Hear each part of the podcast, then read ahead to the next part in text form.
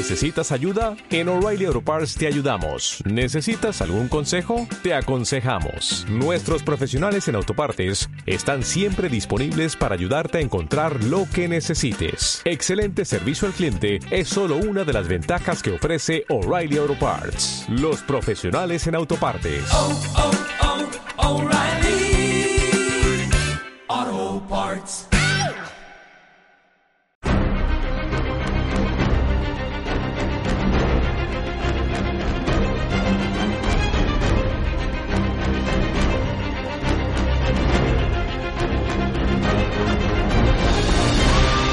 Aquí empieza Enciende el mando con Miguel Soria.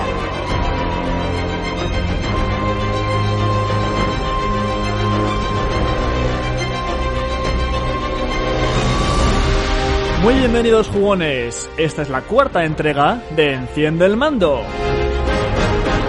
El podcast de videojuegos con toda la actualidad de este apasionante arte. Yo soy Miguel Soria, el DJ, y juntos vamos a repasar lo más destacado de los videojuegos.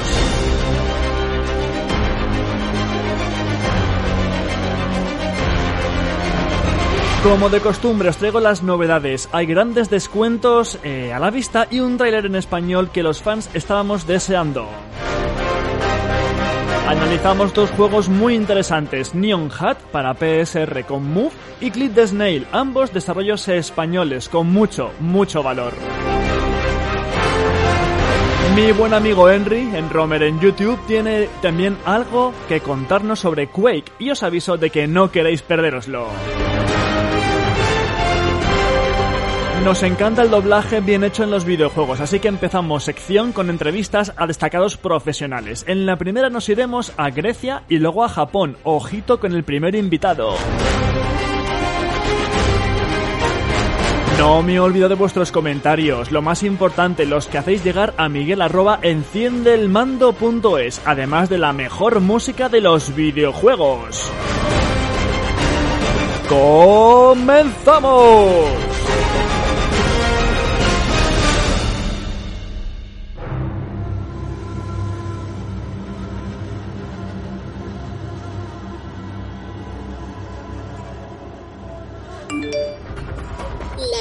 Interactiva. Vuestros mensajes.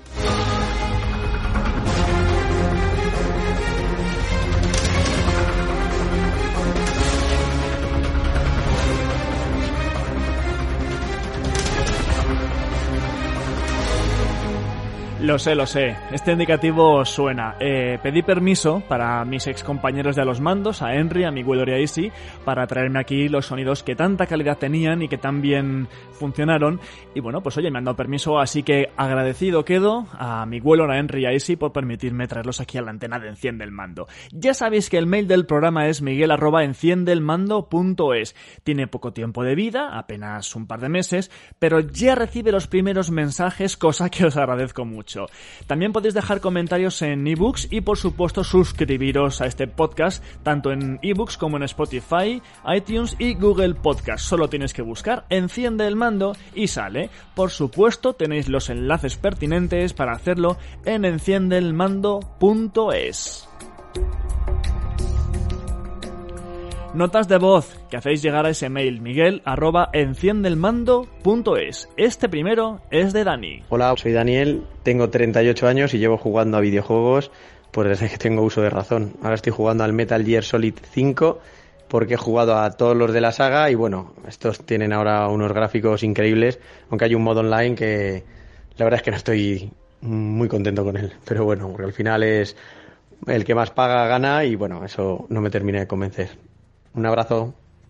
Pues Dani, bueno, aparte de muchas gracias por tu mensaje, eh, el Metal Gear, bueno, yo es que me he jugado a casi todos, hay alguno por ahí que dejan el tintero porque no era muy importante, especialmente los que no desarrolló Kojima, pero lo cierto es que a mí me, me gustan pues casi todos. Lo que no me gustó fue que solamente se doblase el primero, porque es una pena, ya que Alfonso Vallés y todo su equipo, todo el equipo que fue detrás de él, hicieron un trabajo magnífico. El online, eh, ahora sí que es un sacacuartos, pero antes estaba mucho mejor diseñado. En todo caso, yo, bueno, ya una vez acabado el último, el Phantom Pain, pues para mí ahí se acabó la saga y creo que es una pena que no vaya a haber nuevos, pero bueno, Konami dice que seguirá con, con esa IP, a ver qué ocurre. En todo caso, ahí quedan para la historia los grandísimos juegos que hemos ido teniendo. Y el segundo mensaje de voz, este es de Javier. ¿Qué tal, DJ? Oye, un abrazote y un placer enorme escucharte en Enciende el Mando. Bueno, mi juego favorito, yo creo que sin lugar a dudas es el Zelda Breath of the Wild. Eh, yo lo he jugado para la Nintendo Switch, he echado cientos de horas y por supuesto jugando también al pase de expansión y para mí es mejor juego, por lo menos desde mi punto de vista, de todos los que he probado, con mucha diferencia. Me parece que es espectacular a nivel de jugabilidad, de gráficos. Eh, sí que es verdad que en historia me falta un poquito, pero no es suficiente como para que caiga de ese trono en el que en el que tengo el juego. Por lo tanto, para mí es mi juego favorito. No eres el único que lo dice, eh, Javi, no eres el único. Muchísima gente le encanta, además de, del de la 64, el, luego lo diré porque ya no me sale el nombre. Lo cierto es que eh, muchísima gente le encanta el Zelda. Hay motivos para ello el Ocarina of Time, eso es, el Ocarina of Time fue un pelotazo y el Breath of the Wild la gente destaca muchísimo que puede resolver los puzzles como te dé la gana, tienes libertad absoluta y eso a los jugones nos encanta, el tener libertad para decidir cómo encaramos la misión. Es un juegazo, así que te agradezco eh, tanto a ti como a, Dani que, no, que me mandéis audios, seguid mandándolos porque de verdad que me encanta lo que contáis. Vamos con los mails en miguel arroba enciendelmando.es. Este es de Juan. Hola DJ, me alegro a escucharte por aquí. Soy ex jugón de a los mandos y ahora soy de Enciende el Mando. Tienes buen gusto. Echo de menos a Miguelor, Easy y Henry, pero veo que los mantienes en el programa. Gran noticia. Quería pedirte tu opinión sobre el caso del joven que han ingresado por su adicción al Fortnite. Ya se han levantado otra vez en el debate, ya se ha levantado, perdón, otra vez el debate de si los videojuegos son nocivos. Yo estoy cansado de tener que, que defenderlos. Un abrazote enorme y nos escuchamos. Pues sí, Juan, eh, ellos siguen aceptando entrar en el programa, me siguen aguantando, así que yo los sigo trayendo. En tanto en cuanto ellos quieran estar aquí, esta es su casa. Mi opinión, bueno, muy sencillo. Los videojuegos son muy sanos y se utilizan con, pues con, con, inteligencia y, y, con mesura, como todo en este mundo. Pasarse horas y horas jugando al Fortnite no creo que sea una vida sana y creo que a veces hay que desintoxicar a la gente como cualquier otra droga, como cualquier otra adicción. Es una pena. No creo que haga falta mucho defender un terreno en el que cualquiera puede defenderse. Es decir, mira, si juegas sanamente, no hay nada que defender. Es como intentar defender, te digo yo, el deporte, la lectura, el senderismo, son aficiones y en su sana medida están perfectamente integradas en la vida. Ahora bien, si dejas de hacer cosas importantes por jugar a videojuegos, ahí ya tenemos un problema. Yo también los defiendo, pero soy consciente de que hay gente que se engancha a ellos y esa gente creo que sinceramente hay que ayudarles. Mar, hola DJ, ¿puedes felicitar a mi hermano Carlos por su cumpleaños el 4 de octubre? Pues esa fecha en que se va a publicar este episodio, si todo va bien. Le haría mucha ilusión, porfa, ponle un tema molón de videojuegos, le gustan especialmente los de Street Fighter 2, es un amante de los retro. No te preocupes, que dentro de nada te pongo la canción, Mar. Y, por supuesto, para tu hermano Carlos. Y Luis, saludos DJ, pero eh, quería pedirte una canción la del final del Call of Duty Modern Warfare 2, la banda sonora que firmó Hans Zimmer, hombre, el señor Juan Habitación. Nunca me cansaré de escucharlo y dedicarlo a mi novia Clara. Llevamos juntos cuatro años y es lo mejor que me ha pasado en mi vida. Qué bonito es leer estas cosas, de verdad. A mí, de verdad que me encanta. Luis, eh, dicho y hecho, luego irá a la de Mar, pero ahora la de Luis. Esta es la banda sonora que firmó Hans Zimmer para el Call of Duty Modern Warfare 2, la canción de los títulos de crédito.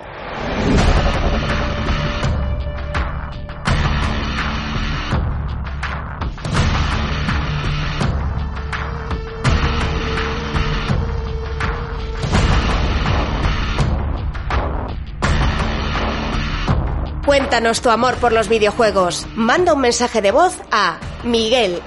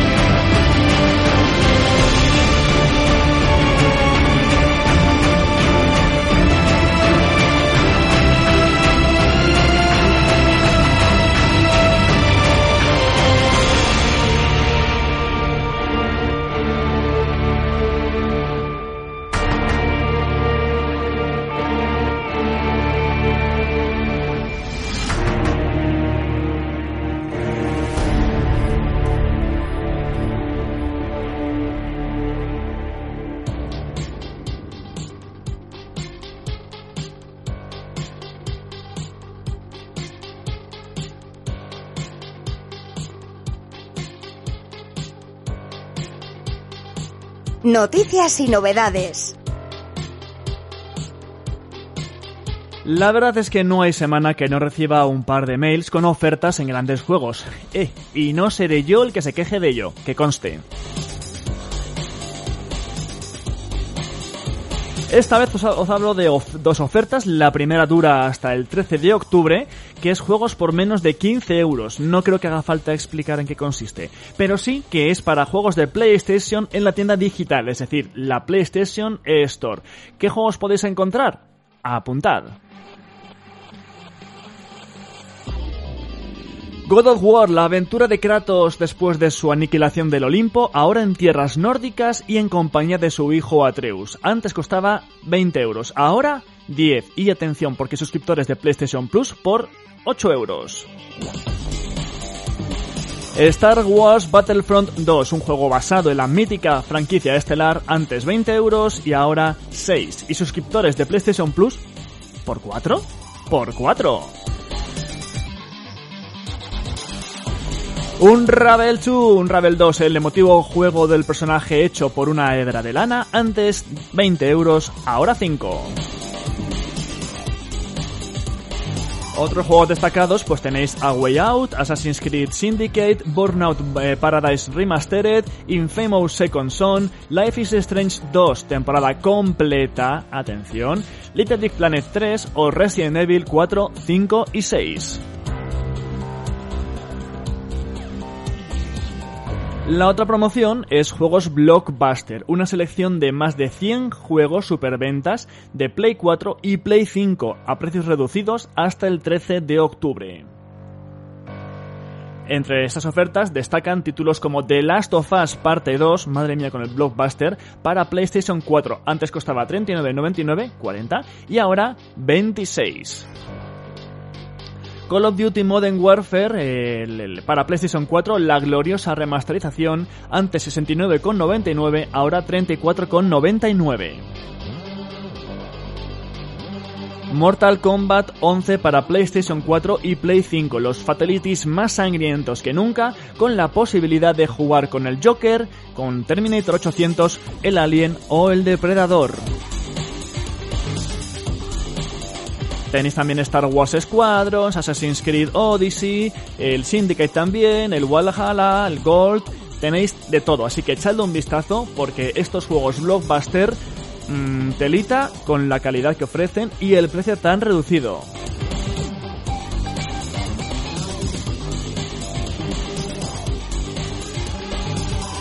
Estás escuchando Enciende el Mando. Yo soy Miguel Soria, el DJ. Y aunque luego estará aquí conmigo, no quiero dejar de recomendarte un canal de YouTube que es imprescindible. Muy buenas, ¿qué tal? Soy Enromer y si te gustan los videojuegos te recomiendo que te pases por mi canal de YouTube. Ahí encontrarás tanto reportajes como especiales, pasando por partidas comentadas e incluso, ¿por qué no?, algo de trasteo con consolas retro. Trato de cubrir títulos de todas las épocas, pero sobre todo con el ojo puesto en las rarezas. Así que ya sabes, si te interesa, puedes buscarme tanto en Twitter como en YouTube como en Romer. ¡Hasta otra! Antes de seguir y de meternos de lleno en los juegos, que sepáis que hace muy poco PlayStation España ha publicado por fin el tráiler de, de God of War Ragnarok doblado al castellano. Por ahora, y esperemos que nada cambie, eh, vuelven Rafael de Azcárraga como Kratos, Ramón de Aranda como Atreus y Gaby Jiménez como Mimir. Se acaba el tiempo. Las profecías dicen que el Fimbulwinter lleva al Ragnarok. Llega la guerra. Mi historia no acaba oculto en estos bosques. Debería estar ahí fuera, averiguando quién soy. ¿Quién es Loki? No permitiré que te enfrentes a los dioses. No quiero seguir luchando. Solo quiero respuestas.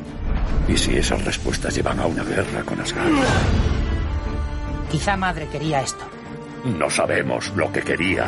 Vaya, reconocería esa expresión huraña en cualquier sitio. Odín tiene trucos bajo la manga que ni hemos osado considerar. ¿Y si alguien pudiera ayudarnos? Te refieres a Tyr. El antiguo dios de la guerra de estas tierras está muerto. Bueno, para estar muerto, parece que Odín se tomó muchas molestias en ocultarlo. Si anda por ahí, tenemos que encontrarlo. Adelante. Por todo, Jarvis. Mira, ¿se puede saber qué le ha pasado? Queremos detener el Ragnarok y ayudar a la gente. Y sí, la guerra es la única forma de hacerlo. Hay alternativas a la guerra. Deja de pensar como padre por un momento y hazlo como un general. ¡No! Pareces una persona calmada y razonable. Eres una persona calmada y razonable. En momentos de crisis, el pánico es inútil. Aprovechalo. Úsalo a tu favor.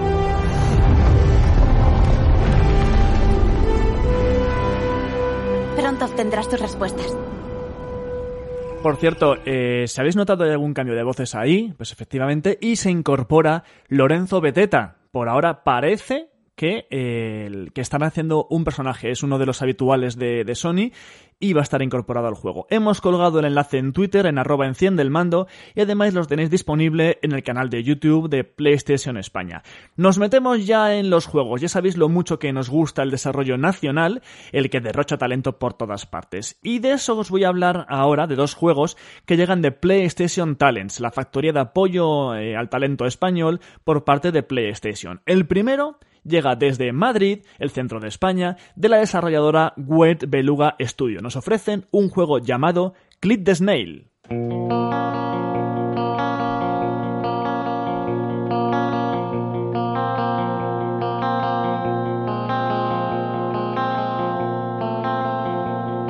Los juegos en profundidad. Esto es el análisis.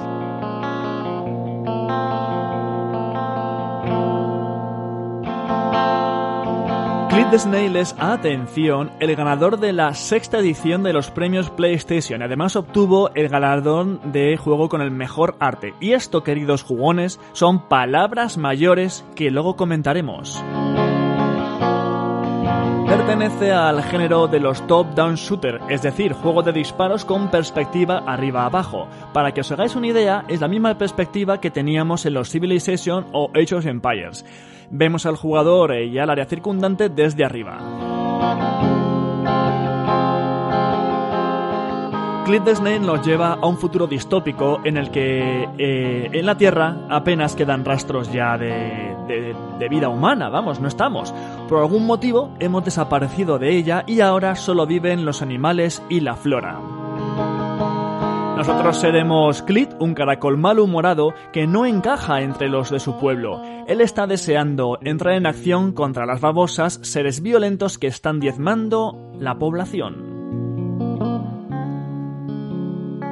Tras no cumplir con las normas, seremos expulsados en compañía de nuestra fiel seguidora Belu. Es una luciérnaga que siempre va con él. Nuestro periplo comienza entonces con la misión de sobrevivir en un mundo inhóspito para luego conocer a una familia de inadaptados que buscan acabar con la amenaza de las babosas.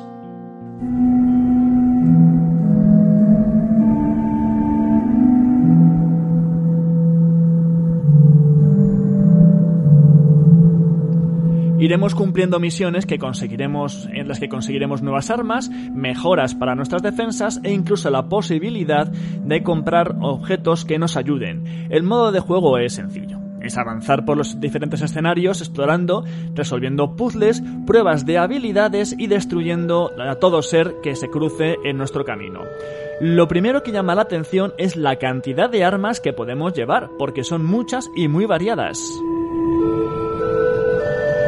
Lo segundo es su elevada dificultad en ciertos momentos, sobre todo contra los jefes finales, que son muy duros de roer, y en los momentos de oleadas de hordas, que diría mi amigo Easy.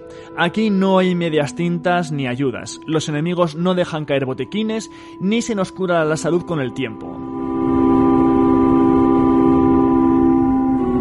Cuando la salud se acabe, morimos, se acabó todo y toca volver a empezar. Tampoco hay puntos de control. Si nos matan al final del combate, este empieza de nuevo.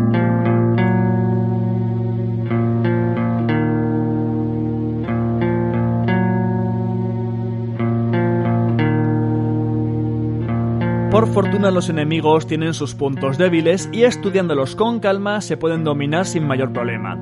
Para ayudarnos a apuntar podemos presionar L2 y así aparecerá un láser que nos indique dónde estamos dirigiendo el arma.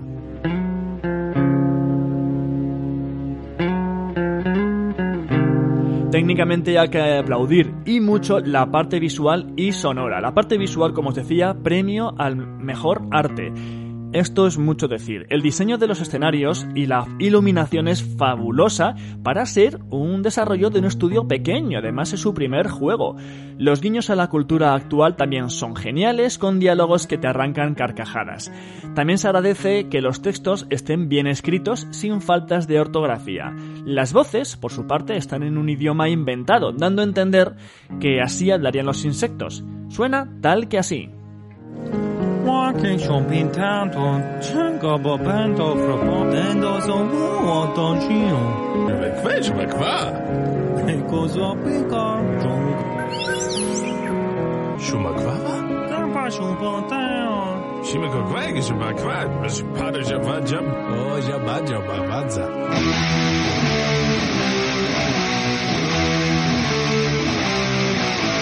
Esta canción telita es un enfrentamiento contra el primer jefe final.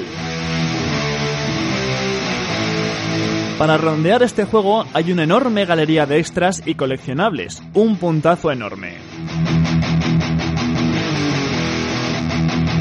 Sin embargo, hay aspectos que deberían mejorar. Para empezar, el apuntado con L2 no es nada preciso y nos equivocaremos muchas veces no dándole a nada en el escenario.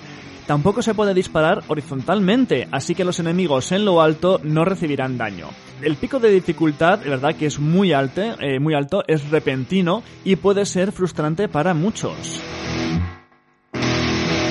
Hay además ciertos errores técnicos que nos permiten acceder a zonas supuestamente inaccesibles y acabar muriendo de la forma más tonta. También ayudaría un minimapa que poder activar para ver por dónde hemos pasado ya, porque a veces es fácil perderse por el escenario. Se echa en falta también un modo cooperativo offline y offline, especialmente en las partes de las hordas, una arena de combate, por ejemplo, aunque sea. ¿Veredicto? Pues sin duda, Cliff Snail tenía motivos y méritos para ganar el, el, galardón al mejor juego del año en los premios de PlayStation y también el de mejor arte. Aunque tiene margen de mejora, el trabajo es sublime y sin duda recomendado. Desde Enciende el Mando recomendamos que lo juguéis porque es un juego que está muy bien, tiene muchos guiños excelentes y en algunos momentos es un auténtico desafío. Desarrolla Weir Beluga Studio, distribuye Coach Media España, es quien nos ha dado el código, así que muchas gracias. Está para Play 4 y Play 5. Está analizado en Play 4 Pro. El idioma tiene los textos en castellano y voces en idioma inventado. El PEG 16 por violencia. El género es acción y el precio son 19,99.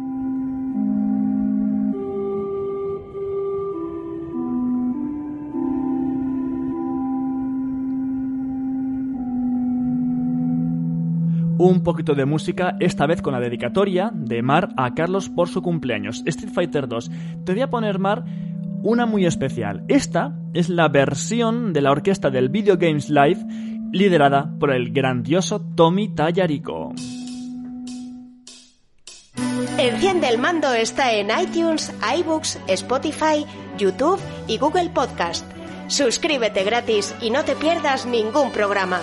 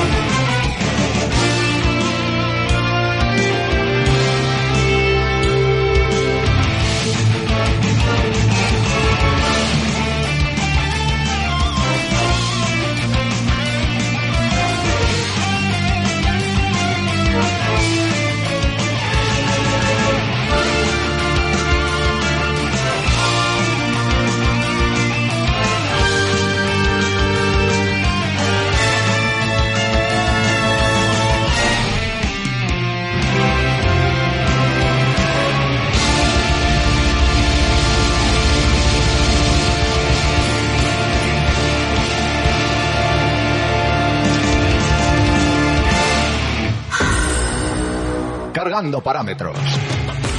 Estereoscopia. Sensores. Binaural. 120 hercios. Pantalla OLED. Interacción motriz. La zona VR. Hablamos de VR para juegos que o necesitan VR o se pueden jugar en esta modalidad. En este caso, el juego lo requiere. Se llama Neon Hat y además es compatible con PlayStation Move.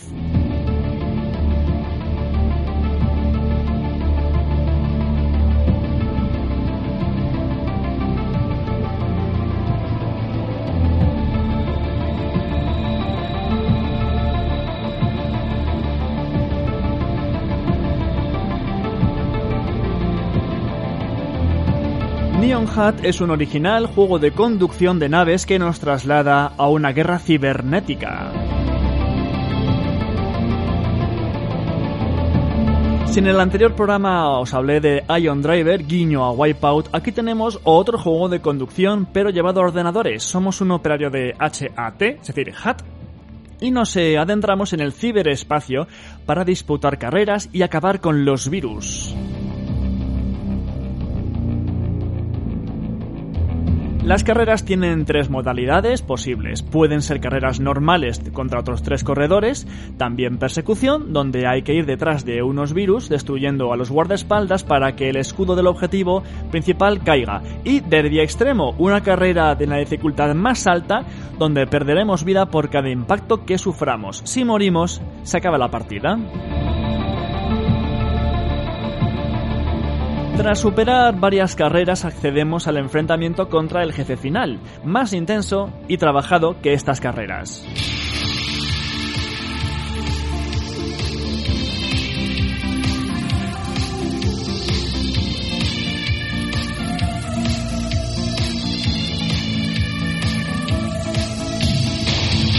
Con DualShock el uso es estándar, pero con PS Moves es mucho más intenso e inmersivo y sin duda se recomienda. Lo bueno es que al ser carrera se ha descartado el movimiento por balizas, menos mal, algo que sería absurdo en un juego como este. El giro, eso sí, se ha complicado mucho porque primero tenemos que presionar eh, X en el move derecho, en el move derecho, o círculo en el izquierdo y así entramos en el modo giro que nos frena un poco y luego mover los mandos hacia el lado que queramos para indicar hacia dónde queremos girar. No hace falta que giremos la mirada para este giro, pero lo haremos por, pues por costumbre. Tampoco hace falta ganar las carreras para desbloquear la siguiente fase y llegar al final. Solo terminar la carrera y listo. En el modo persecución eh, basta con matar eh, virus hasta que el juego decide que ya es suficiente.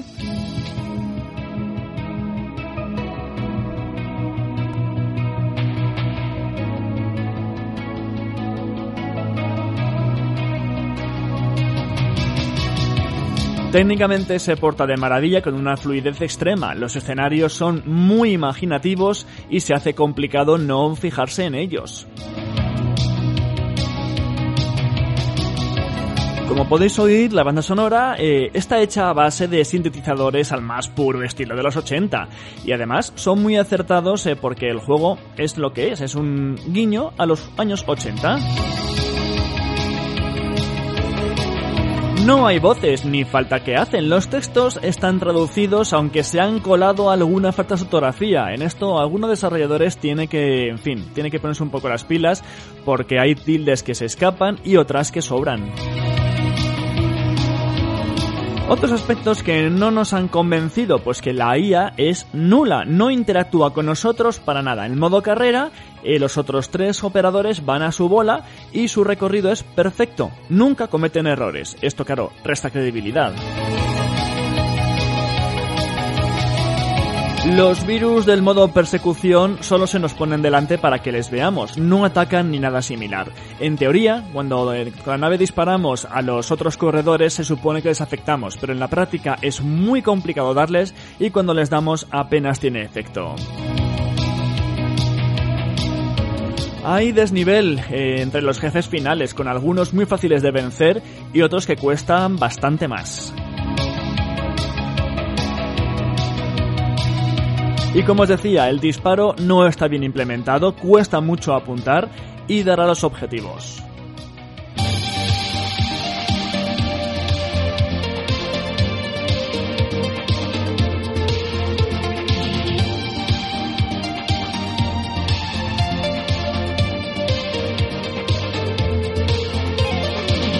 En general, Neon Hat es un interesante juego de PSVR con un sorprendente diseño visual y una sensación inmersiva muy buena, especialmente con Move, pero necesita ajustes para sentir más las carreras. En todo caso, es una apuesta española llena de talento que se merece una oportunidad si se buscan carreras en VR sin mareos.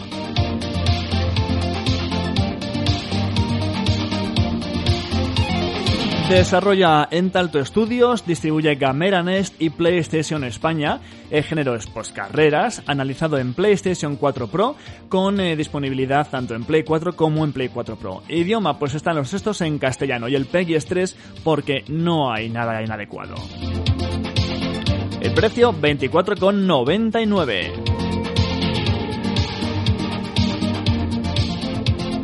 Cambiamos radicalmente de tercio.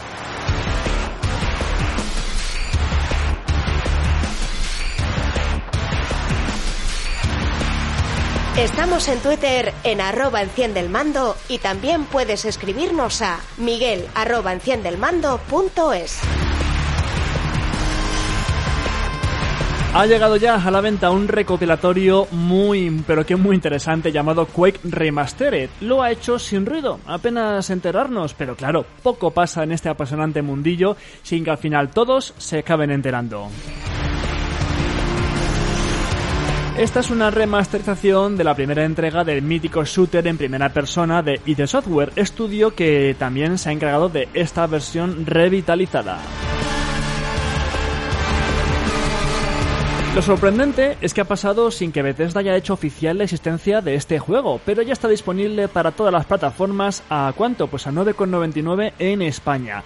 También habrá eh, versión para PS5 y Xbox Series X y S, pero aún no están disponibles. Cuando lo estén, bueno, pues se podrá actualizar sin, sin coste alguno. Eh, este juego incluye expansiones y Quake 64, pero vamos a saberlo todo. Todo con un grande de entre los grandes. Alguien que sabe analizar juegos hasta sus más oscuros secretos. Alguien que lo hace con mucho cariño. Juegos con encanto. Los análisis más exhaustivos. Si hablamos de encanto, es el único inigualable, inimitable e inconmensurable en Romer. Muy buenas, Henry. Muy buenas, ¿qué tal? Pues aquí ando, para hablar de un juego de hace 25 años, nada menos, que es su aniversario. Te has fijado que he puesto antes el, el, el indicativo de juegos con encanto. O sea que ahí. Hombre, claro. Ahí volvemos. Eh, ya sabes que los guiños aquí a los mandos son siempre constantes, pues porque venimos de donde venimos. Oye, Henry, estás a tope con tu canal de YouTube que ya supera los 1100 suscriptores. Enhorabuenísima. Sí, sí, bueno, muchas gracias. No me lo puedo ni creer. O sea, después de siete años en YouTube, por fin creo que se empieza a reconocer mi canal. Que bueno, ya es algo. Hombre, yo es que sepas que lo, lo, visito constantemente y hago lo que puedo ¿eh? para darle todo el. Sí, sí. el, el bueno, lo, a los primeros a los que tengo que agradeceros es a vosotros, a mis amigos cercanos, porque sois los que me habéis ayudado también a, a que el algoritmo de YouTube me promocione. Que es que si no fuera por eso, eh, realmente mi canal lo verían los de siempre. O sea, los 200 suscriptores que, o sea, los 200 suscriptores que diga que tenía antes. Cosa que ahora, gracias a que el algoritmo de repente ha entendido que era una cosa popular, pues se ha disparado la cifra de visualizaciones y sobre todo la de suscriptores. O sea que yo encantado. Pues ahí seguiremos. Oye, ¿qué tenemos en Quake Remastered? Pues básicamente yo creo que es la versión absoluta y definitiva del primer Quake.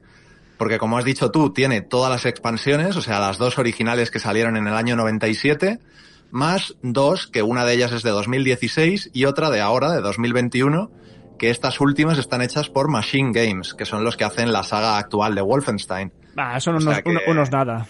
Sí, sí, unos cracks que además, precisamente en estas dos últimas expansiones, yo creo que es donde le sacan todo el partido a, al motor de Quake.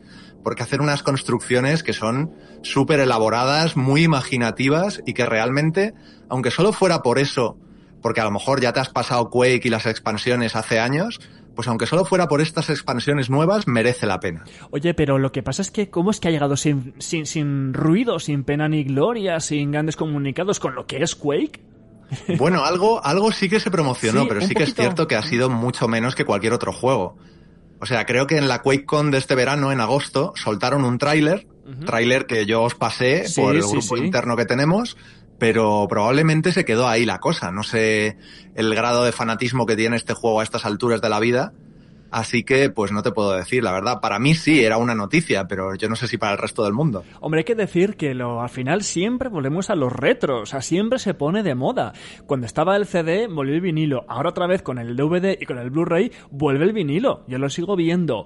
Eh, el VHS también. El- al final siempre se acaba mirando hacia atrás. Y fíjate, el otro día también cuando en el, en el gimnasio escucho canciones con los acordes de- o con las melodías de canciones de los 80, de los 90, que, que las rescatan, les ponen nota letra, que por cierto, eso es un temita aparte, pero al final es la melodía, como decir así, retro, que dices, es que al final no paramos de mirar hacia atrás. Claro, si es que lo bueno nunca muere. Da igual que esté desfasado, entre comillas, porque si es que si tiene calidad, pues se va a reconocer.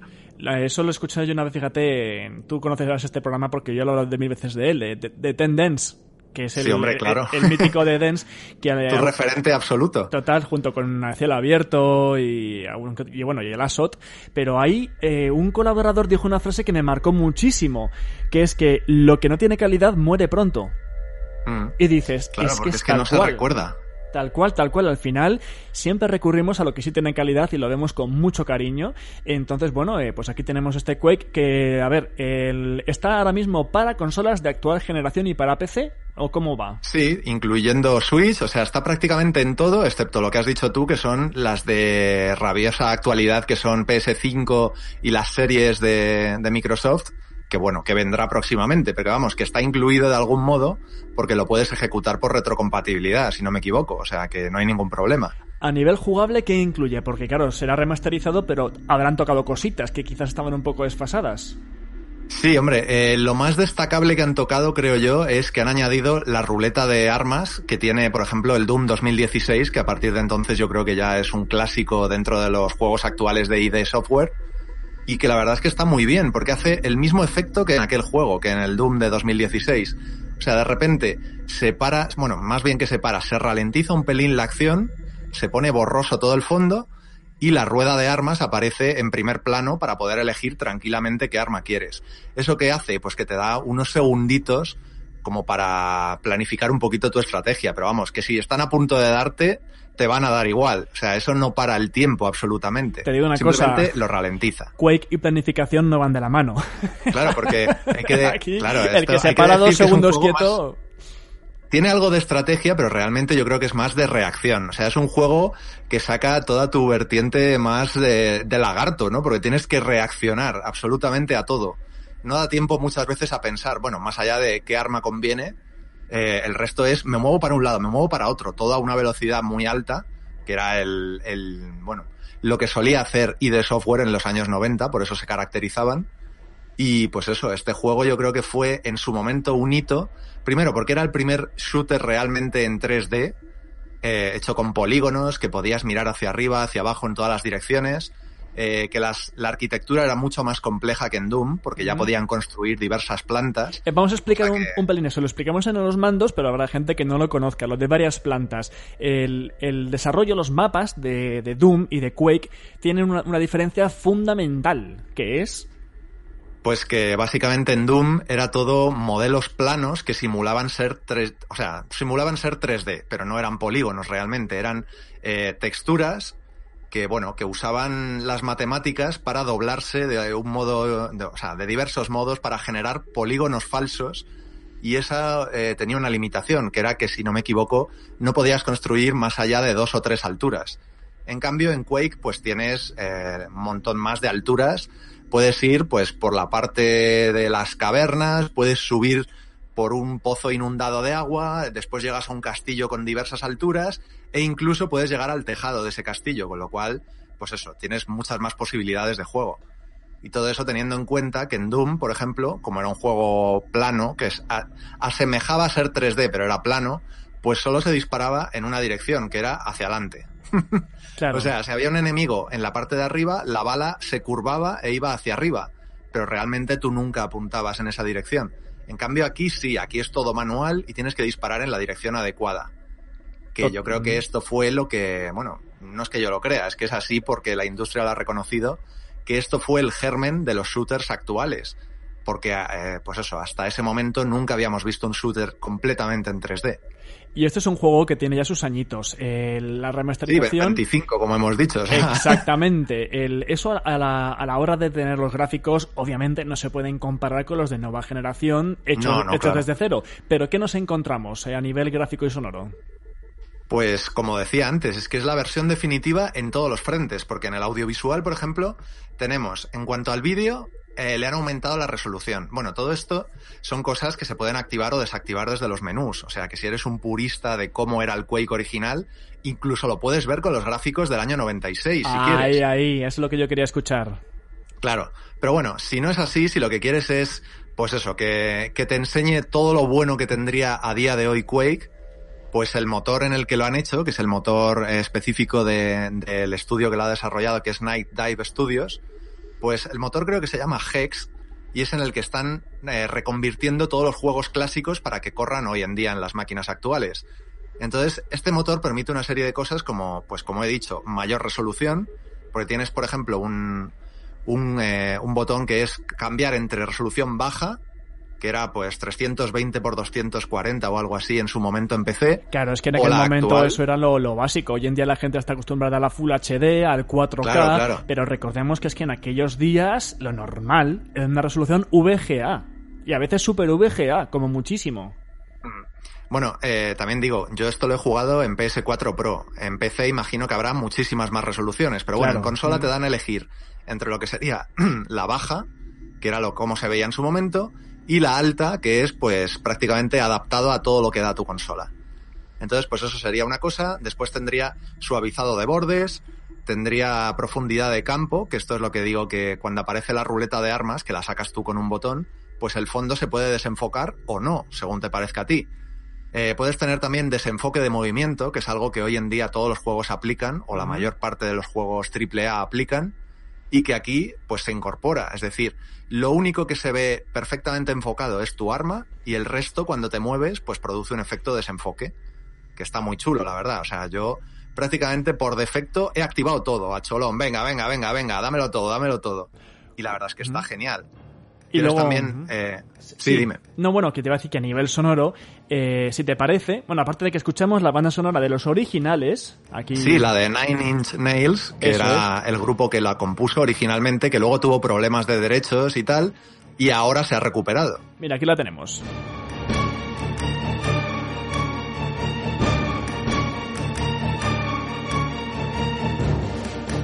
Vamos a dar un montón de muestra de lo que se escucha cuando se juega con la Play 4 Pro. Sí, pues.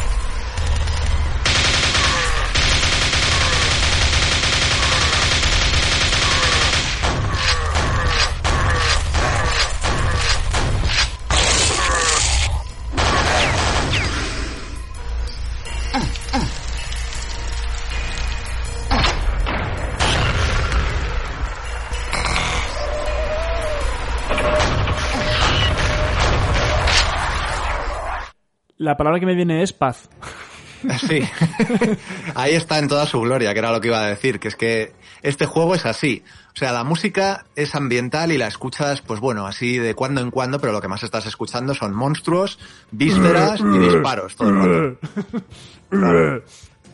Y eso, eh, yo creo que también el sonido está remasterizado porque yo lo he escuchado con bastante más calidad que... Pero bueno, igual esto no es así, no lo puedo comprobar porque eh, como lo jugué yo en su momento en PC, pues era un poco pobre el tema. O sea, yo ahora esto lo he escuchado con un home cinema. Por cierto, solo está en estéreo el juego, o sea que me ha llamado la atención. Pero bueno, eh, aún así tiene mucha calidad el sonido también. Y, Eh, sí, y dime. bueno, y, y sobre otra cosa que esto sí que me ha llamado mucho la atención, aparte de cosas de hoy en día como que la iluminación puede ser de colores, que haya niebla y tal, eh, los modelados también los puedes mejorar, los de los enemigos, que está muy chulo porque cosas que eran en su momento una textura plana, pues ahora tienen polígonos. Por ejemplo, hay un monstruo que tiene una boca con, con pinchos así que sobresalen, pues esos pinchos ahora, si los activa- si activas esto, son polígonos. O sea que le da como mucho más realismo dentro de que, a ver, que son personajes muy poligonales y se nota, pero bueno, ahora tienen un lavado de cara. Poligonales que no poligoneros. Claro, sí, sí. Pues oye, eh, tiene una pinta fantástica. El, que el, es, ¿Han añadido algo, que algún extra, algún huevo de Pascua de que no estuviera en los, eh, los anteriores? Eh, pues que a veces ocurre, por ejemplo, con los con los Wolfenstein han incluido en los nuevos pues guiños a los antiguos. Aquí los han dejado tal y como está o hay novedades. Eh, bueno, hay algún guiño, pero vamos, sobre todo se, se concentran en esas dos expansiones nuevas de Machine Games que comento y Sí. creo- yo creo que poco más. O sea, el, el juego está totalmente como era originalmente. Bueno, sí, ahora a pantalla panorámica y poco más. O sea, realmente eh, no han tocado lo gordo. ¿Y qué más nos Las comentas? mecánicas son las mismas de siempre. Sí, sí, sí, es- esto no deja de ser Quake. O sea, no han tocado nada que digas esto ahora es un Minecraft versionado. No, esto es Quake y como tal se juega y si estás más de dos segundos quietos te dan por todas partes.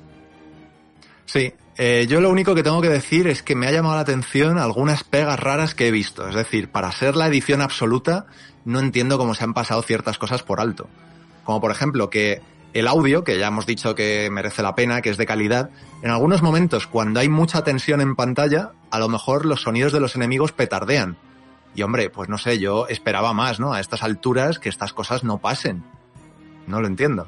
Sí, a mí eso también me parece el, el petardeo lo, lo odio. O sea, ya hay tecnología para evitarlo y no sé, no no no claro, me- porque es que con el, con el nivelón que tiene a nivel de mecánicas, de fluidez, de gráficos y tal, eh, sorprende que en el sonido falle. Pero bueno, son cosas muy puntuales, también tengo que decir. ¿Qué más pegas?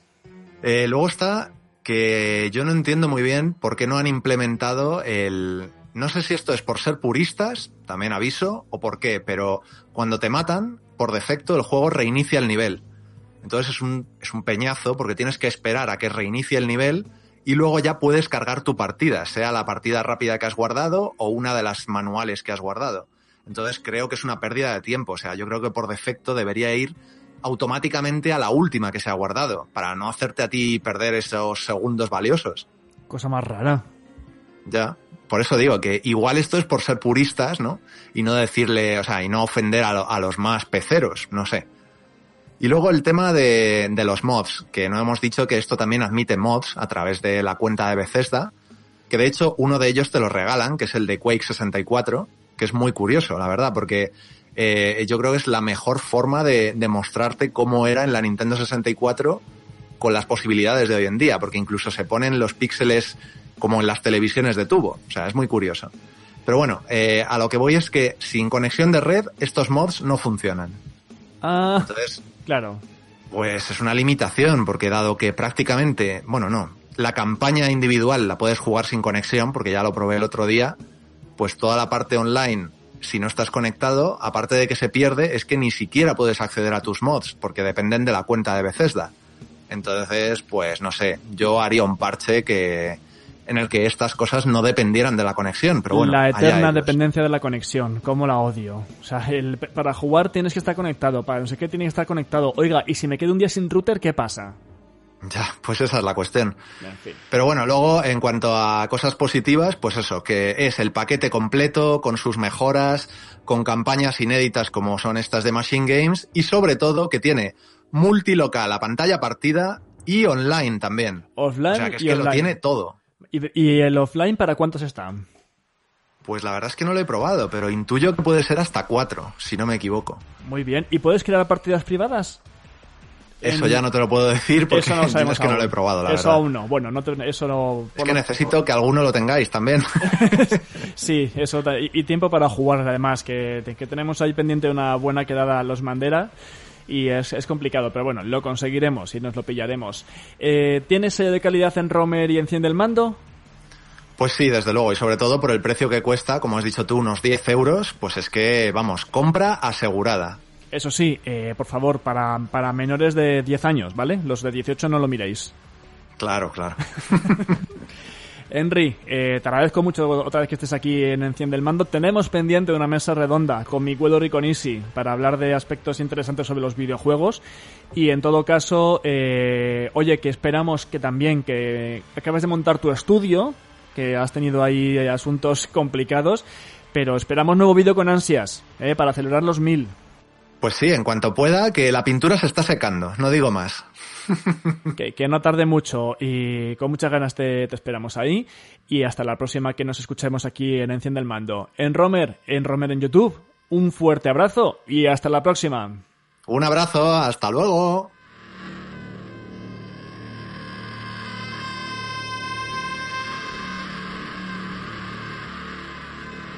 Esto es Enciende el Mando.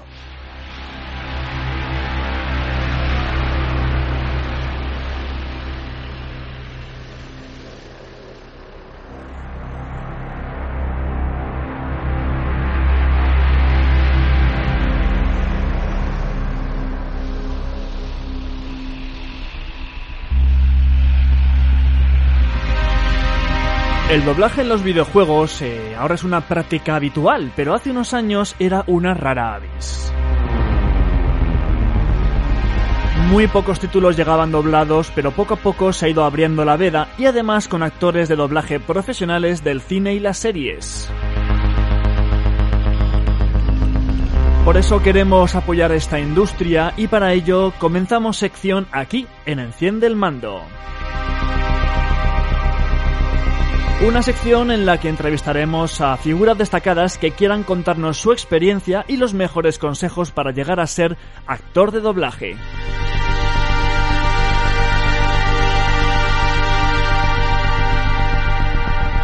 Hoy empezamos con alguien que estuvo en a los mandos y que ahora llega a Enciende el Mando.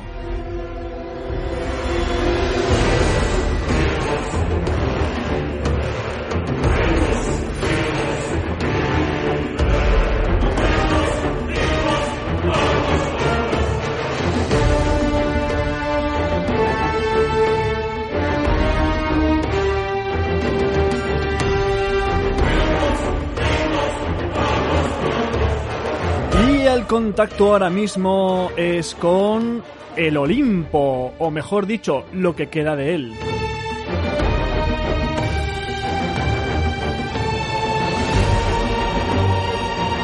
Y digo lo que queda de él eh, porque hay un ser que antes, eh, antes de, de era, era humano, luego fue Dios y luego volvió a ser humano y ahora sinceramente no sé lo que es, pero tiene cabreo, pero cabreo para rato. Hola Kratos, eh, ¿te molesto? No, no me molestas para nada. ¿Qué, qué andas haciendo? Cuéntame. Porque desde luego allá, allá arriba no queda mucho y abajo tampoco, visto lo que liaste en God of War 3. ¿Qué, qué, qué estás haciendo? Bueno, pues ahora mismo eh, estoy aquí en, eh, hablando en una entrevista con Enciende el Mando, muy cómodamente, sin estar cabreado, sin matar dioses y, relajándome un poco después de, de, tanta movida que ha habido en el Olimpo. Y bueno, eh, ¿cuáles son tus planes ahora después de haber destrozado el Olimpo? Porque, vamos, dices, ha acabado hasta con Atenea. Que vaya forma también de acabar con Atenea. O sea, telita. Y bueno, no digamos lo de Zeus. Lo de Zeus no tiene nombre, ¿eh? Me pasé un ratito dándole a la teclita, dándole puños y más puños. Pensé que eso no tenía fin hasta que yo mismo paré. Que te quedaste a gusto, ¿eh? es que es, una, es, es, es Kratos. Eh, está todo el rato repartiendo y y bueno, ¿qué le vas a pedir, no? Luego parece ser que ya se ha calmado, pero mira, ya dijeron, mejor que, lo, que le doble otro para esta nueva saga. Y porque yo parece que ya se ha relajado, ya teniendo un hijo y uh -huh. ha dejado de repartir con cabreo. Sigue repartiendo. Pero... Con cabreo. Me encanta. Bueno, bueno, Kratos, no te, no te entretengo más. Me voy a ir eh, a la isla epónima de Tsushima porque allí hay todo un superviviente.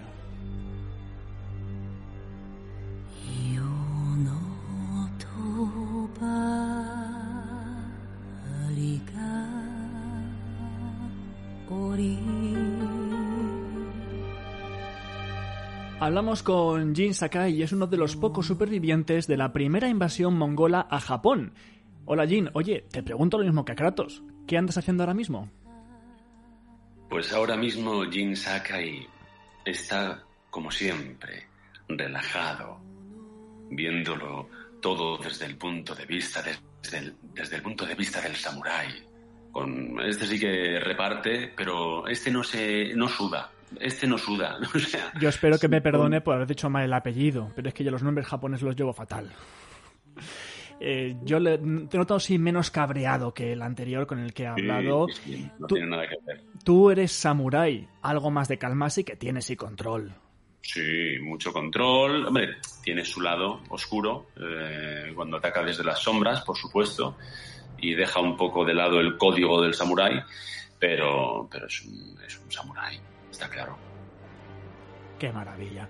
Jin, te dejo que sigas haciendo lo que hacías y nada, pues oye, mucho ánimo y ojalá te sigamos viendo mucho más.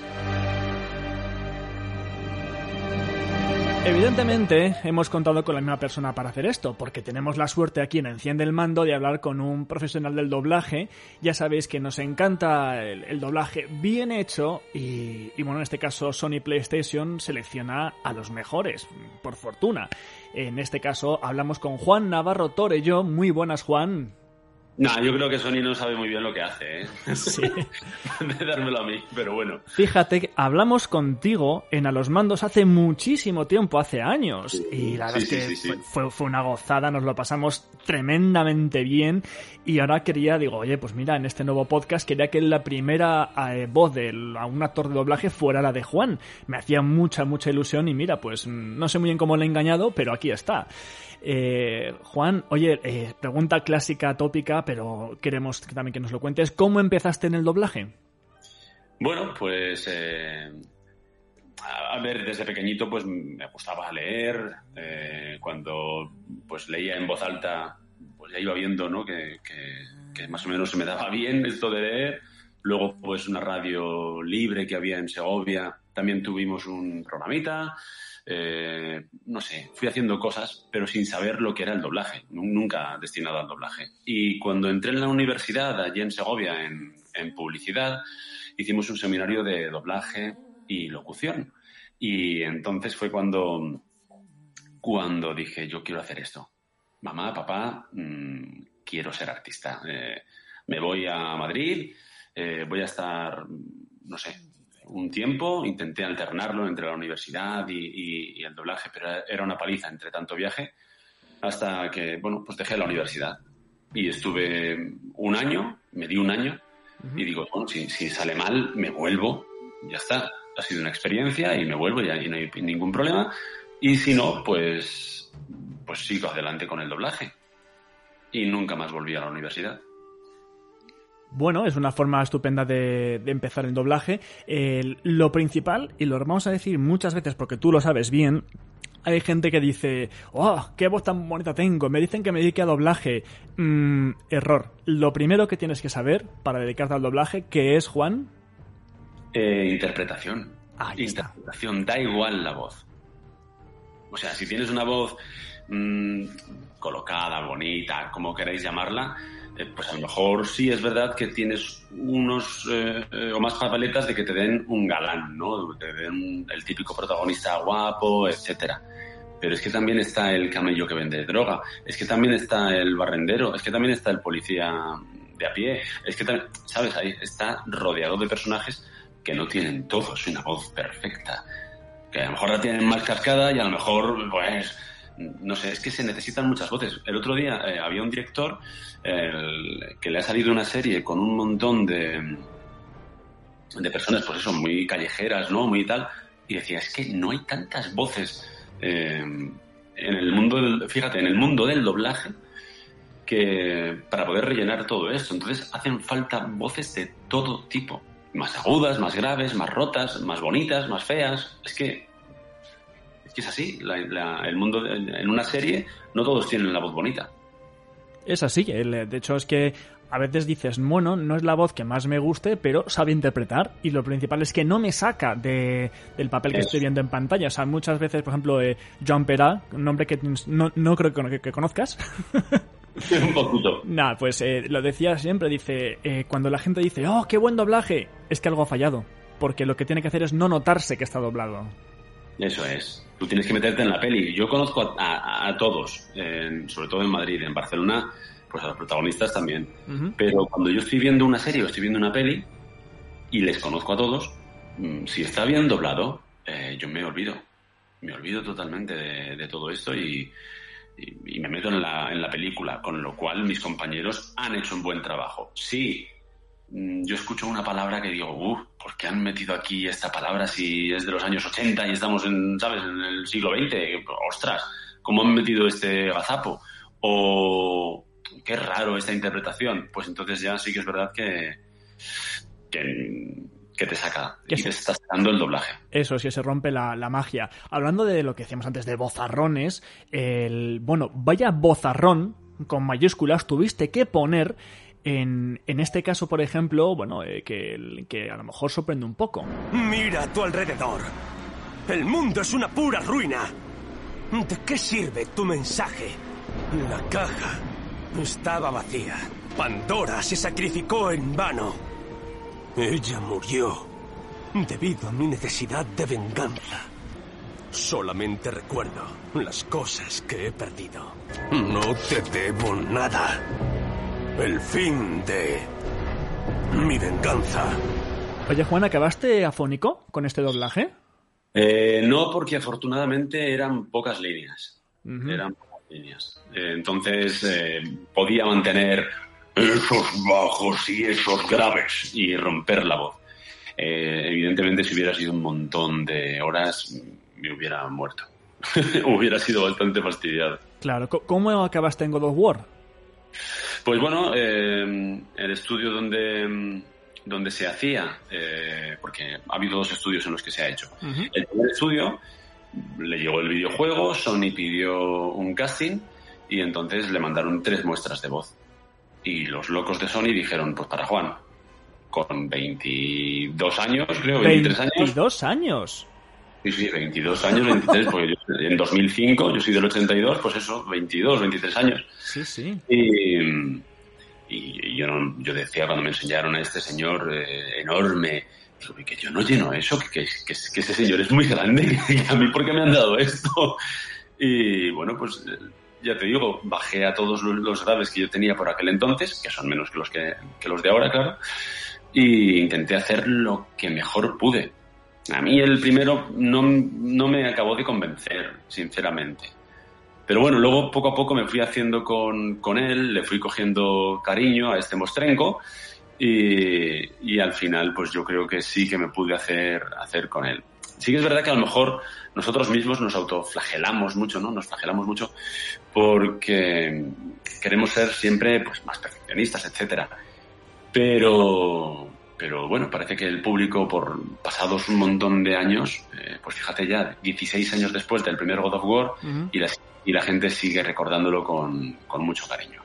Es que vamos a ver, a lo mejor él no es la voz más, más parecida, a lo mejor no es el registro exacto que se buscaba, pero al final lo que se busca es lo que tú dices, una interpretación, una mímesis, y que te metas en el personaje, que le entiendas, porque al final es entender un poco lo que hace y e, e imitarlo lo mejor posible. Y yo creo que, el, que, hombre, mm, quizás no por el registro, pero desde luego las frases, cómo se dijeron y la mala leche que tiene Kratos se transmitían en español.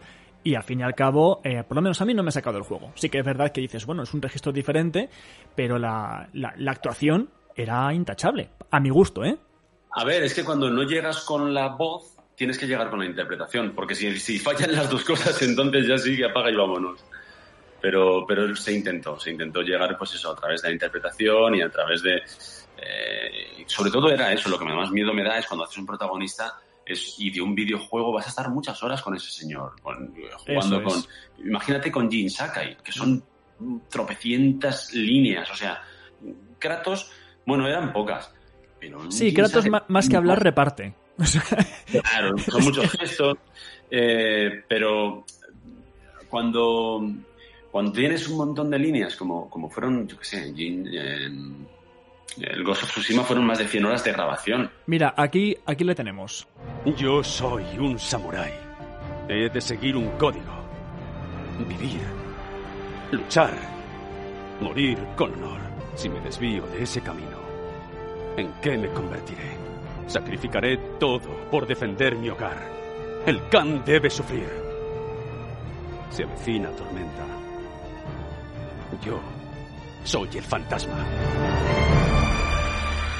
Oye, Juan, ¿te has llegado a emocionar con lo que has dicho tanto eh, como Kratos y, o, o como, o como Jin? ¿Te has llegado a emocionar? O sea, has llegado a decir, jo, es que, es que lo estoy sintiendo, o sea, me, me estoy poniendo o de mala leche o, o me están dando ganas de... de mala leche con Kratos te tienes que poner, porque si no, no, no llegas.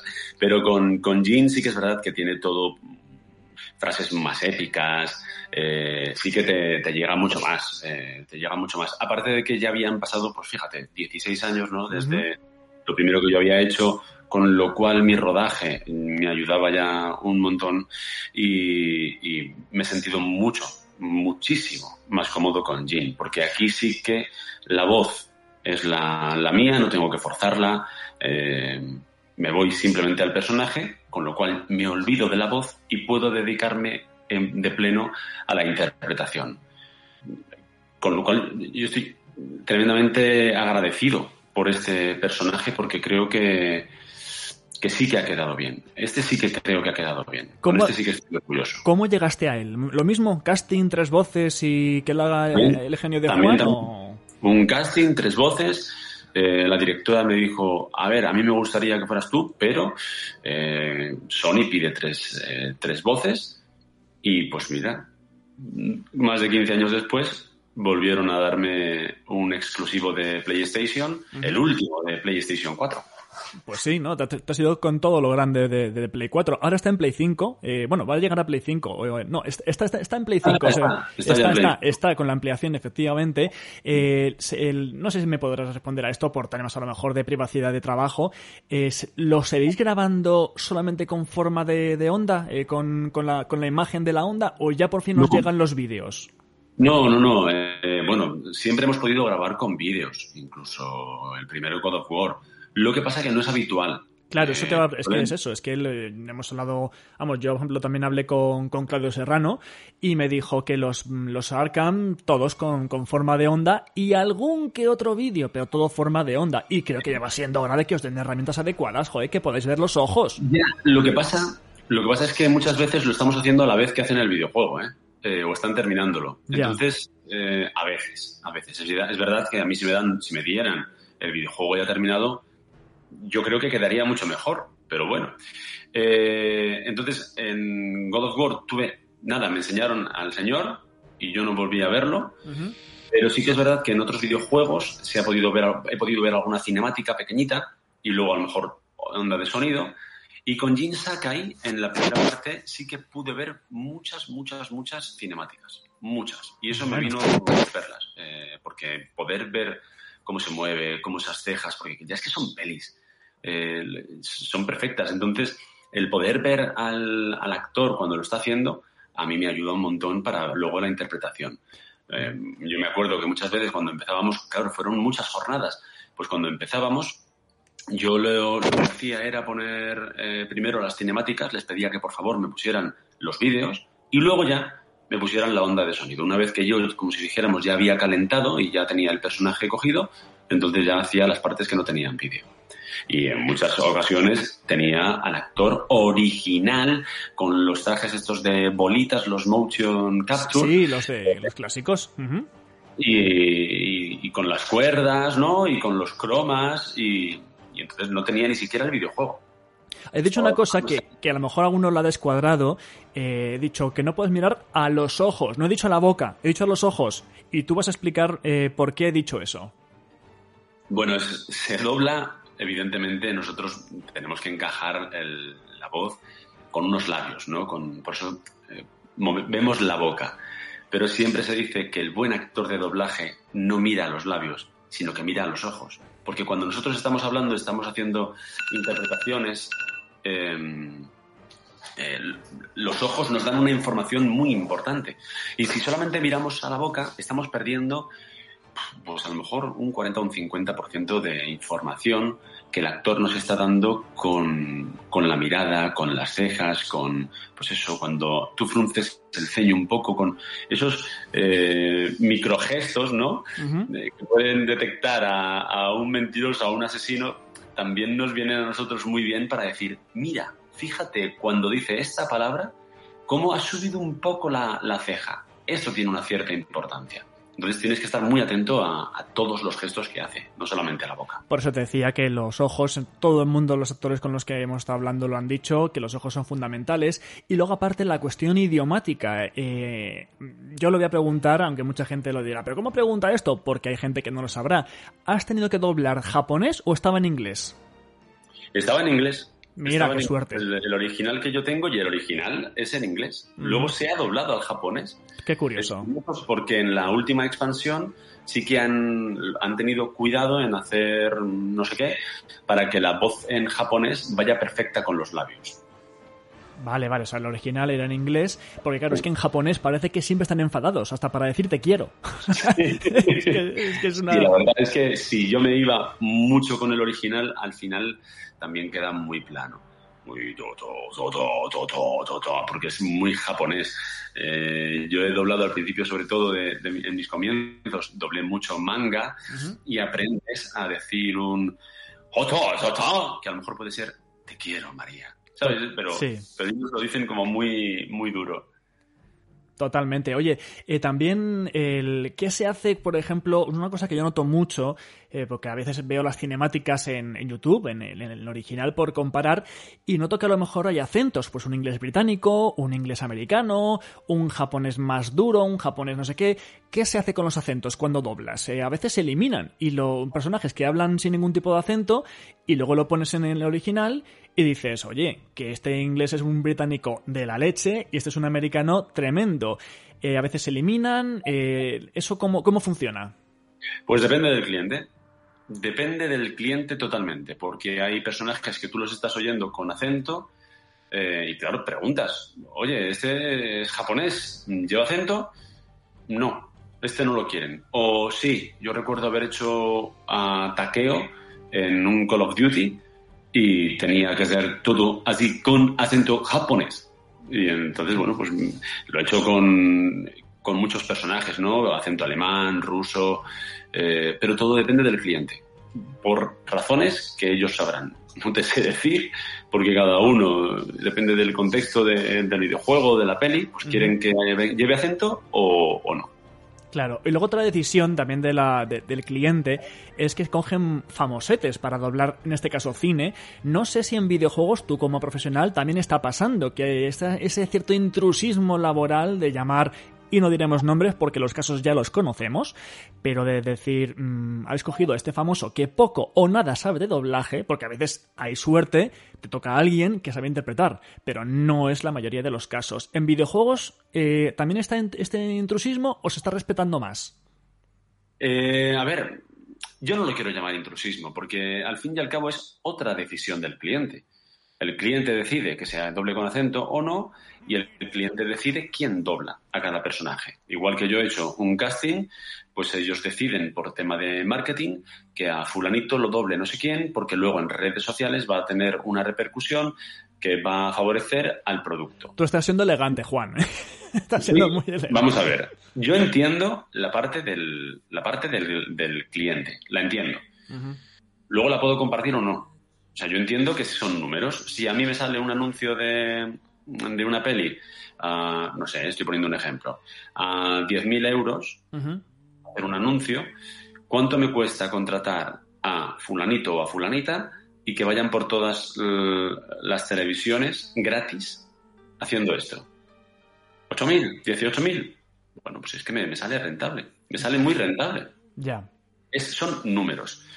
Luego, me encantaría eh, que lo hicieran bien. Oye, hay, hay cosas que están muy bien hechas. Gru lo hace Florentino Fernández, está guay. Eh, a Dori la dobla Anabel Alonso, no está nada mal. Eh, al, a Shrek y el burro de Shrek son Cruz y Raya. Pues todo el mundo lo hemos visto y nos ha encantado Shrek. Entonces, sí, sí, unes las dos cosas, creo que es cuando de verdad lo, lo harías bien. ¿Qué es lo que hacen en Estados Unidos? En Estados Unidos, cuando llega una peli y la dobla Will Smith, ostras, la está doblando un actor muy bueno y, y te va a dar un montón de promoción. Ahí sí lo entiendo. Claro. Pero lo que no puede ser es que aquí lo doble, mm, bueno, en fin, no voy a dar nombres, pero que lo dejen horriblemente mal. Y Sí, sí, entonces claro. dices, bueno, pues, la parte del marketing sí, pero la parte de la del artística se te ha caído. Ya. Entonces, ostras, ¿por qué no unís las dos cosas? No creo que sea tan difícil. El otro día preguntaba yo en redes sociales que si los actores de doblaje deberíamos ser conocidos. Y te eh, voté, te voté. Te y conocidos- doble plus. Exactamente. Si eres conocidos o, o seguir ocultos, fíjate, ¿sabes a quién se lo pregunté yo esto? Eh, se lo pregunté a Miguel Ángel Gener, además, y me dijo que literalmente, Miguel, todos tenemos nuestro corazoncito. Como diciendo que no me voy a negar a una entrevista para que hables de mi trabajo y oye, pues si eso hace que me coja más gente, aunque Gener evidentemente tiene trabajo para toda la vida, porque es como tú sabes lo, lo bueno que es, pero él decía, a ver, hay gente que rechaza esa parte, también intenté entrevistar a Salvador Vidal y me dijo, no, yo quiero hacer mi micro y ya está. Ambas cosas lo respeto, ¿eh? Pero yo te voté en este caso que creo que se debe conocer porque eres parte del producto audiovisual y también te lo has currado. Y, te- y tienes una formación y unas tablas y creo que a menos que tú decidas que, que no quieres estar ahí, creo que, oye, lo, lo suyo también es darte a conocer. Bueno, es que, mm, a ver, muchos actores comparten, por ejemplo, Miguel Ángel Gener también hace imagen. Eh, y aparte, y a su hija, ni te cuento. Eh, hay muchos otros actores. Yo estoy viendo ahora La Casa de Papel y tienes a Juan Fernández, Hombre, el coronel Prieto, sí. eh, que, que cuando habla dices, es que es perfecto, es que tiene la imagen, eh, es actor de imagen y además perfecto. Una, una dicción maravillosa. Maravillosa, cosa que otros actores que es como, mm, tío, se te ha quedado por ahí algo que, que no entiendo por qué esta manera de decir las cosas, pero que no se te entienda nada. El otro día estaba viendo el- el- la de Lo que escondía en sus ojos, que es un dramón televisivo, pero bueno, oye, me lo, me lo puse. Es que te prometo que tiene que darle para atrás, porque no entendía las frases de, de, Pues- de- de Serrano, de Serrano. Dec- Era. Digo, pero, pero, pero, ¿esto es por algún motivo especial? Y tenía porque dicen rebobinar. que dan más, porque queda más natural. Pero lo que no entiende la, la- la gente todavía, que yo es algo que no entenderé nunca, es que la las películas no son naturales. Las series no son naturales. Estamos interpretando. Cuando yo estoy hablando contigo ahora mismo, si tú en la entrevista, por lo que sea, yo digo algo que no has entendido, tú me vas a decir, perdona, no, no te he entendido, ¿me lo puedes repetir? Pero yo en una película, en el cine, no le puedo decir al actor, perdona, ¿me lo puedes repetir que no te he entendido? Claro. A lo mejor me estoy perdiendo la frase de la película. Entonces, eh, se puede hacer que la dicción sea flojita, se puede hacer que la dicción sea, no sé, pues eso, natural, pero que se entienda todo. Si es que las dos cosas pueden ir de la mano. Pero estamos, estamos haciendo un producto, estamos mintiendo a la gente. Y tenemos que aprender a mentir. Y a mentir bien. Es lo que decía de que sea mentira para que parezca verdad. Exacto, si es que es, es- es eso. Entonces, bueno, para terminar, la, porque me he ido desviando y metiendo en jardines. No pasa, un placer. eh, yo, jo, perdón, nada. sonando- ya. Eh, yo creo que sí, que deberíamos eh, ser em, conocidos para bien y para mal. Porque a lo mejor yo hago un trabajo que a la gente no le gusta, pues que diga, pues oye, como decía el otro día un tuit, cada palo que aguante su vela. Eh, si yo he hecho algo que no está, que no está bien, pues que me lo- la gente me lo diga, oye, fatal en este doblaje. Y ya entonces me pondré las pilas para en el siguiente estar a la altura del, del actor. Porque es verdad que hay muchos eh, actores, hay muchas películas, y entre tantas películas, pues a lo mejor el 60% son muy malas, porque son películas para rellenar eh, parrilla. Pero luego hay otras que son buenas y hay otras que son muy buenas. Y cuando ya estás con, con las películas buenas y con las películas muy buenas, te encuentras con actores buenos y muy buenos. Y tú tienes que estar a la altura. Con lo cual tienes que ponerte las pilas para no quedarte atrás. Porque cuando son actores muy buenos, también se nota eh, si está mal doblado. ¿Te estás encontrando con juegos muy buenos aparte de Ghost of Tsushima? Eh, si te digo la verdad, desde Ghost of Tsushima no he hecho mucho juego eh, ni mucho doblaje. Eh, de videojuego me refiero. Sí. Eh, con lo cual no te puedo decir, pero sí que es verdad que durante todos estos años ha ido mejorando mucho, mucho la calidad de, de los productos y de, la- y de los actores, porque había veces que decías, madre mía, estos son muy malos, están en la guerra y parece que están en el, en el salón de su casa. Sí. Sí, sí, había algunos que tenías que mejorarlos y, y ponerles un poquito de chicha porque decías, tío, si te están lloviendo balas por encima, que no puedes estar, eh, no sé, pero muy, muy, muy raro, muy raro, porque no es la típica tensión esta de, está hablando bajo y tú lo estás gritando. No, no, no, no, no, era algo sin, in- sin intención, no sé. Era, eh, coronel, que vienen los enemigos. Sí, venga. Coronel, eh, que no está. que- Que no está eh, abran fuego, defiéndanse. Y dices, pero hombre. Vamos, vamos, vamos. no, las cosas no tan exageradas, pero, pero sí. Y, Eso te iba a preguntar si tenías alguna cosita, en, eh, digamos, trabajando ahora para PlayStation, si te habían llamado para algo. Ya me, ya, ya me lo has respondido, No, casi casi. Hemos hecho la, la extensión del, of Tsushima, el Ghost of Ikishima, y ahora mismo no. Esperando, estamos. Esperando estamos. He hecho una cosita para Blizzard eh, y, y poco más. Pues Juan, eh, por mi parte poco más, porque creo que hemos abarcado todos los temas eh, y eh, por lo menos de la interpretación y sobre todo de los de los videojuegos, que además me ha alegrado mucho escuchar, sinceramente, que las condiciones están mejorando y que la- tienen cada vez más calidad, porque si se os pide un producto profesional y os dan un material que no llega a veces ni a principiante, eh, es complicado hacerlo, sinceramente. No, claro, evidentemente, cuanto, cuanto mejor material nos des, eh, mejor producto podremos sacar. Perfecto, pues mm, te voy a pedir dos favores. Primero, eh, haznos una imitación aquí para Encienda el Mando. La que tú quieras, el personaje que más cariño le tengas y la frase que tú quieras. Eh, un saludo y muy buena suerte para Enciende el Mando. Os saluda Jin Sakai. Muy bonito. Muy, muy, muy, muy, muy bonito. así de primeras, Ya si está. me hubieras dado el texto, yo soy, a mí dame el texto y te digo lo que quieras. No, no es que me gusta más naturalidad. Es decir, que digas lo que te salga del alma. Así de sencillo. Y bueno, te iba a mandar te, te iba- perdón, te iba también a pedir, que lo diré, que mandases un saludo, pero es que ya lo has hecho. Así que si me quieres mandar otro desde de- con tu nombre y, y con las voces que has hecho, pues estupendo. Pues un saludo para Enciende el Mando de parte de Juan Navarro. Soy la voz de Kratos en la saga griega y también de Jin Sakai en Ghost of Tsushima. Juan, mil gracias por estar con nosotros en el Enciende el Mando. Ha sido un auténtico placer. No es una forma de hablar, es que de verdad creo que ha sido una entrevista. Yo me la he pasado genial. Espero que tú no lo hayas, que no lo hayas sufrido mucho. Y nada, pues que el- seguiremos en contacto porque el doblaje es algo a lo que le doy una importancia vital. Y si tú tienes a bien volver aquí, esta es tu casa, este es tu mando. Y ojalá que te tengamos mm, rondando por este programa próximamente. Pues cuando me llames, aquí estaré.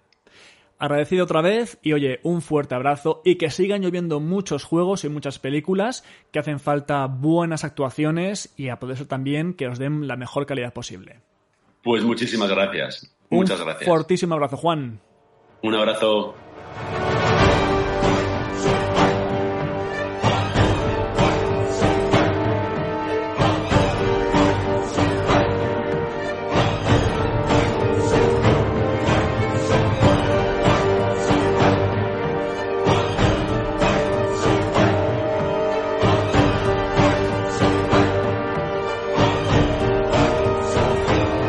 Esto se acaba, jugones. Con la genial música de Edward Jim me despido. Ha sido un placer estar con vosotros. Gracias por vuestra fidelidad. Os invito a reencontrarnos aquí mismo en 15 días, en Enciende el Mando.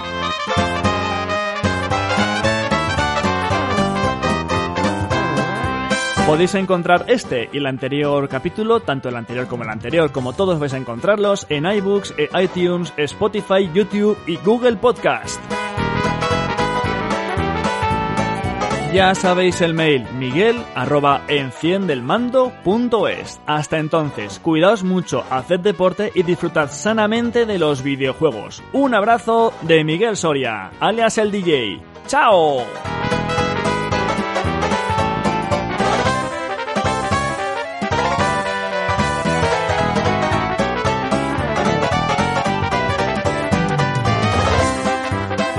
Gracias por escucharnos. Recuerda que tienes todos nuestros programas en iTunes, iBooks, Spotify, YouTube y Google Podcast.